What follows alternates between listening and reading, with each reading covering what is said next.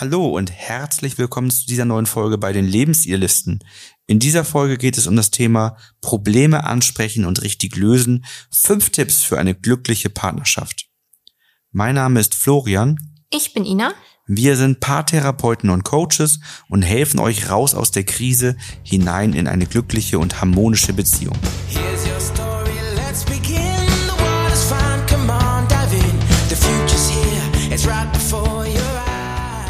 Nur wenn man sich regelmäßig austauscht, kann man gemeinsam wachsen und sich weiterentwickeln.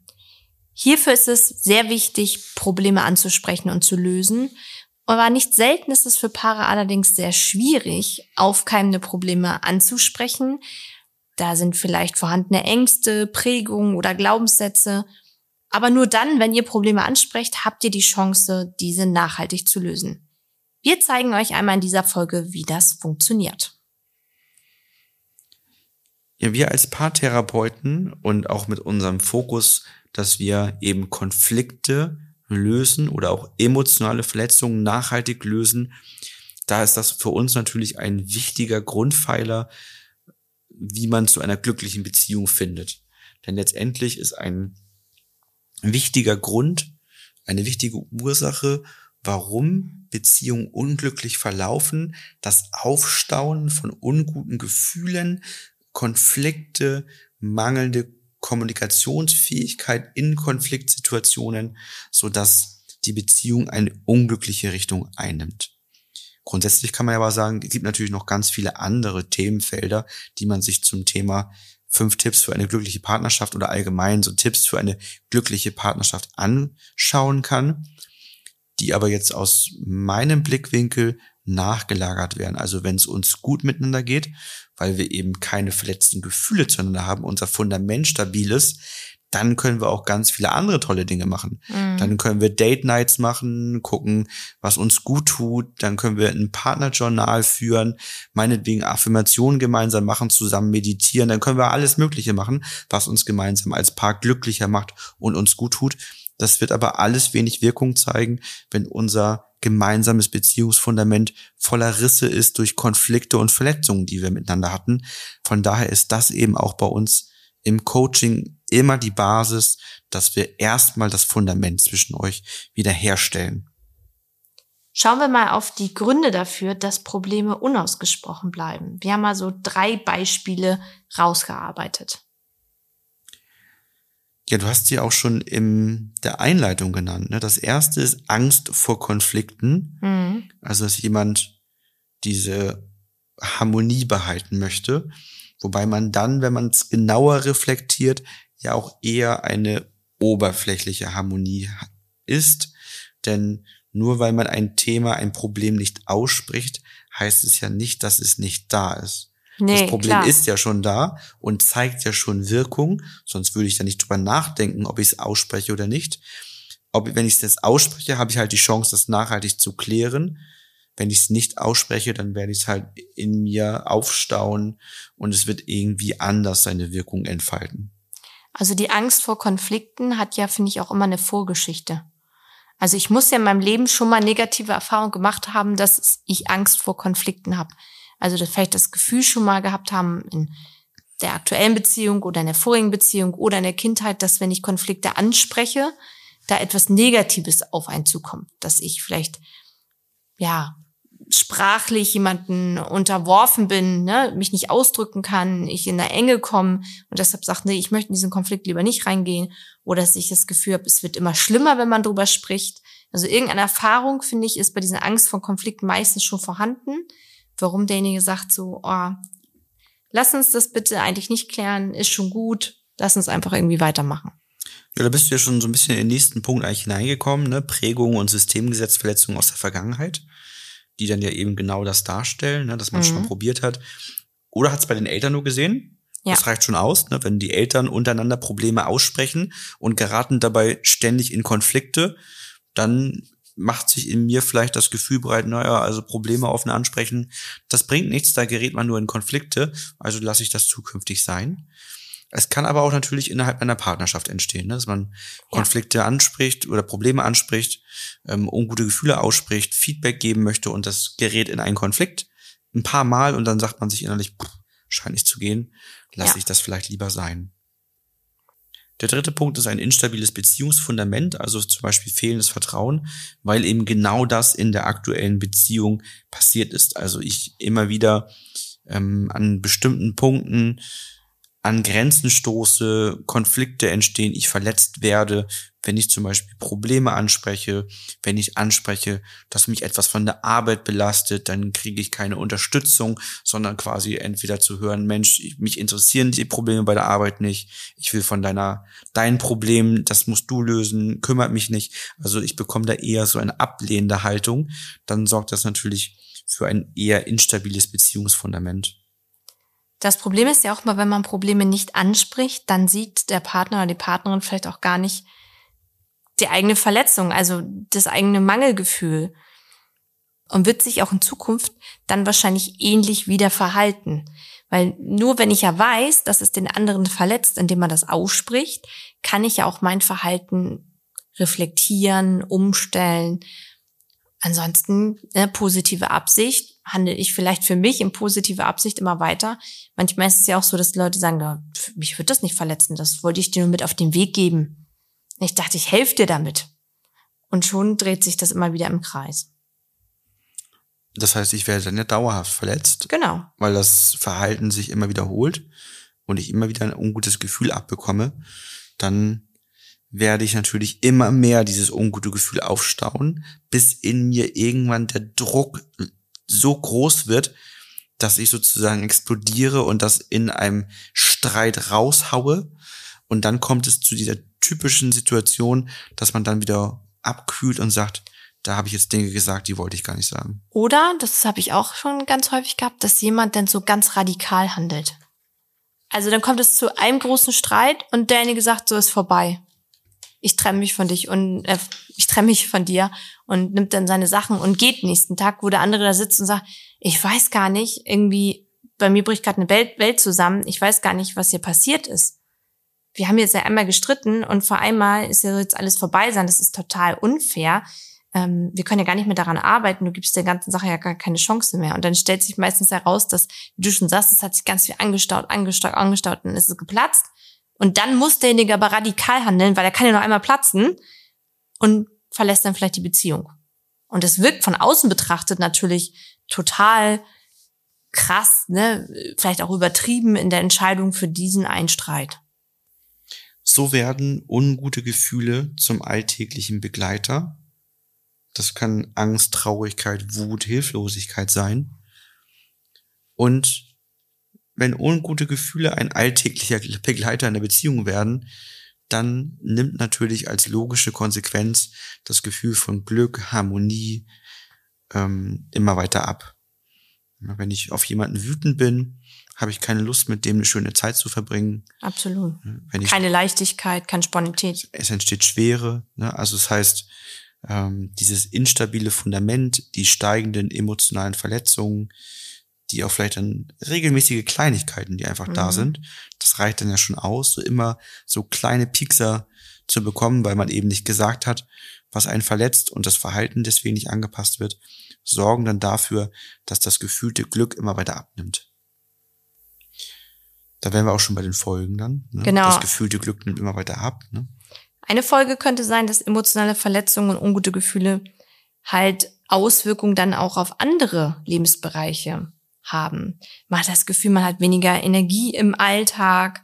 Ähm, man hat vielleicht auch so das Gefühl, dass Unzufriedenheit und Frustration so im Vordergrund steht, dass schöne Momente gar nicht mehr zusammen genossen werden. Wie wir schon sagten, keine Leichtigkeit, keine Spontanität, keine Lebensmomente merkt das auch vielleicht so ein bisschen in seinem Hobbybereich oder Freizeitbereich. Man kann sich nicht mehr aufraffen, mag sich vielleicht nicht mehr so gern mit anderen Leuten verabreden, hat keine Lust mehr auf Sport. Man ist so richtig antriebslos und so ein bisschen gefangen in dem eigenen, eigenen Kreislauf der Emotionen.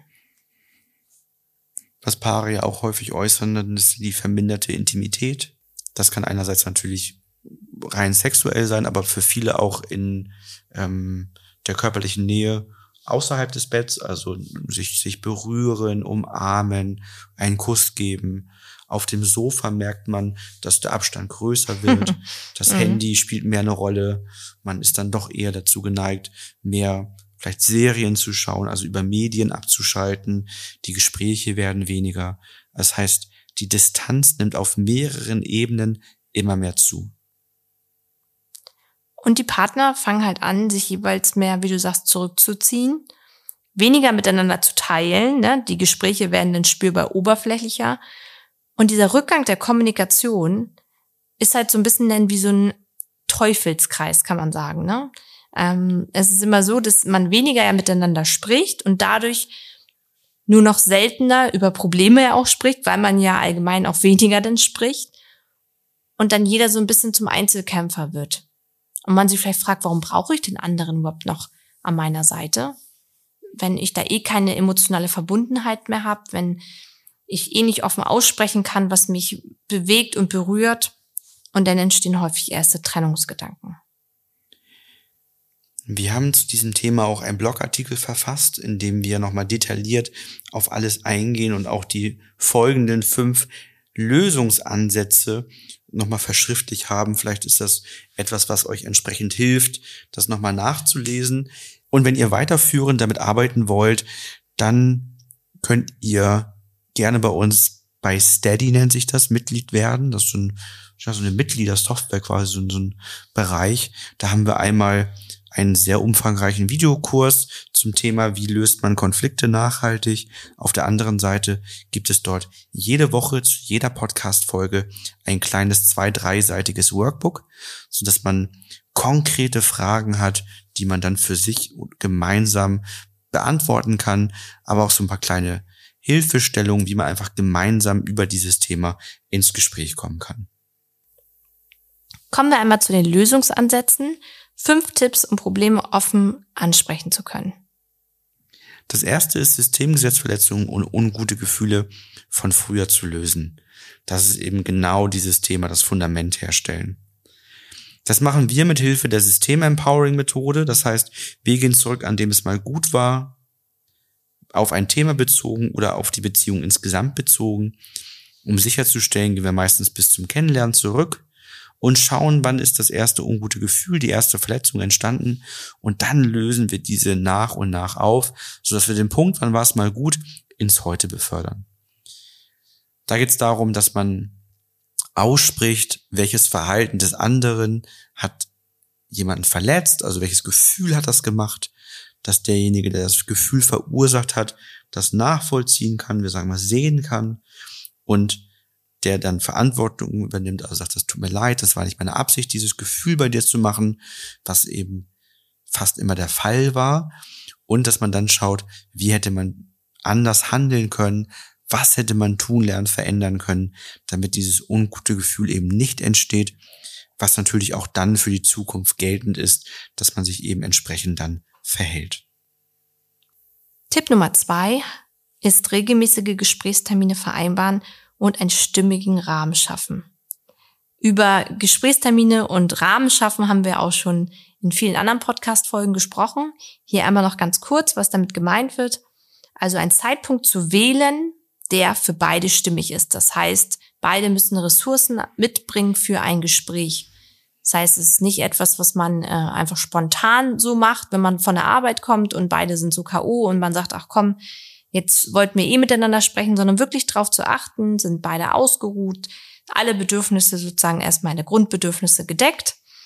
Und das kann man am besten halt gewährleisten, indem man einen Gesprächstermin vereinbart, in dem beide wissen, okay, worauf lasse ich mich ein, was wird benötigt dafür. Und dann ist es für den Rahmen halt nochmal wichtig zu schauen, hat man das Handy auf Flugmodus gestellt oder beiseite gelegt oder ausgemacht? Ähm, haben wir einen Rahmen, der, der passend für uns ist? Gehen wir eine Runde spazieren oder wollen wir uns das zu Hause gemütlich machen? Ähm, ist das so, dass die Kinder vielleicht gut untergebracht sind, also auch da wenig Unterbrechung ist?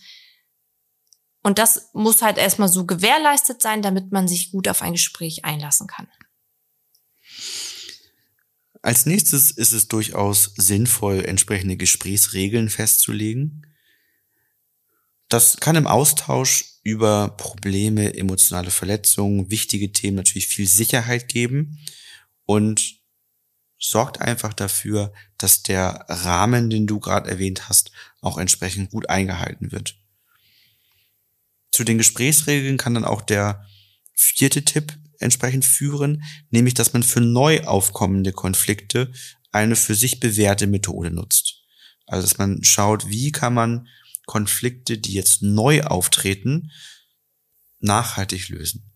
Wir hatten als ersten Tipp ja, dass man die Verletzung aus der Vergangenheit löst, um das Fundament herzustellen. Jetzt geht es natürlich darum, das Fundament auch in Zukunft beizubehalten. Und dafür brauchen wir eine bewährte Methode. Und da nehmen wir wieder das System Empowering. Das heißt, nur einmal das Fundament herzustellen, ist nicht ausreichend. Das ist sehr, sehr sinnvoll und sehr wichtig. In der Kombination mit den regelmäßigen Gesprächsthemen, den Gesprächsregeln, ist es dann auch wichtig, über die bewährte Methodik nachhaltig, dauerhaft aufkommende Konflikte zu lösen. Viele nehmen eben dann zum Beispiel so ein wöchentliches Reflexionsgespräch als Anker zu sagen, wir stellen damit sicher, dass die letzten sieben Tage wirklich gut waren. Wenn irgendein Thema nicht angesprochen werden konnte, doch nochmal in der Reflexion eine Verletzung gemacht hat, die man in dem Moment irgendwie gar nicht so zulassen konnte, dann kann man die an dieser Stelle lösen und entsprechend das stabile Fundament dauerhaft beibehalten. Und der letzte Tipp, eine Paartherapie oder ein Paarcoaching zu nutzen, um das Beziehungsfundament zu stabilisieren. Jetzt sagt ihr natürlich, ja klar, klar sagt ihr das, ihr seid Paartherapeuten und wollt eure Coachings verkaufen. Natürlich muss das der letzte fünfte Punkt sein. Aber tatsächlich ist es so, dass erstens zu uns gar nicht wenig Coaches kommen und selber anderen Menschen bei vielen Themen helfen, Ja. manchmal sogar bei Beziehungsthemen und trotzdem sich von uns coachen lassen. Weil, wenn man selber in der Befangenheit drin steckt und emotional voll drin hängt und es für einen selber sozusagen um alles oder nichts geht, dann ist es eben schwierig, all die Regeln und all die Dinge gut einzuhalten. Das lässt sich in einem gewissen Maß wunderbar machen, aber eben in einem stärkeren Konflikt ist das sehr, sehr sinnvoll. Genauso wie wir, wenn wir in einen Konflikt hineingeraten, der, wo wir merken, wir sind emotional gerade so befangen, dass wir dort rausrutschen aus diesen Dingen wie die wertschätzende Haltung beibehalten und die ganzen Sachen.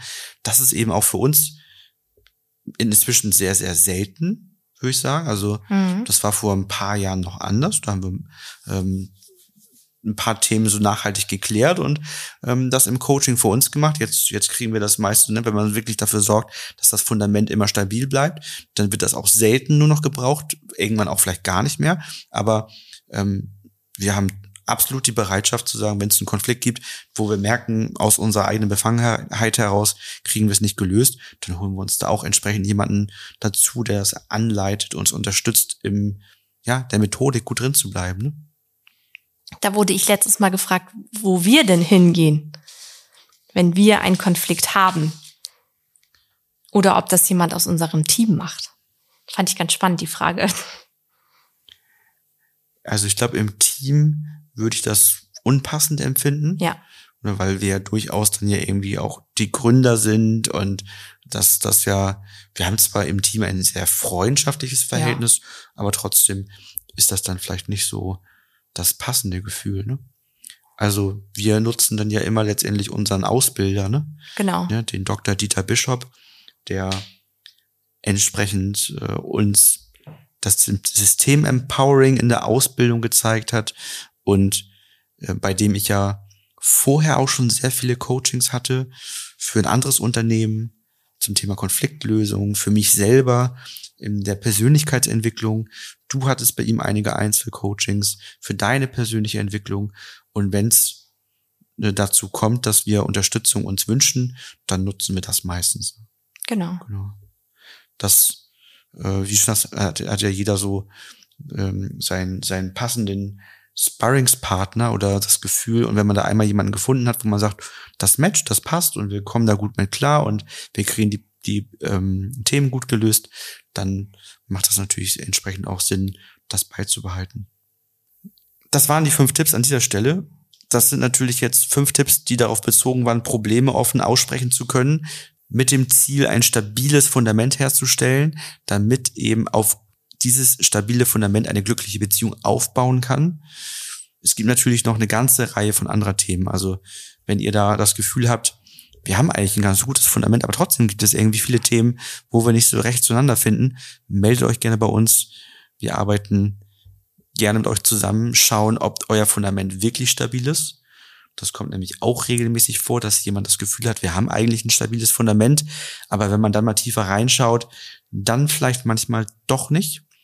Ähm, gerade wenn Paare eben nicht so offen über Gefühle sprechen oder einer von beiden, dann kann es mal sein, dass man vermutet, das Fundament ist ja recht stabil, wir haben wenig Themen, die wir miteinander klären müssen. Das läuft ja alles sehr harmonisch. Und dann merkt man, na ja, die Harmonie ist eben dadurch zustande gekommen, dass eben einer von beiden oder beide gar keine Themen ansprechen und die in sich hineinfressen.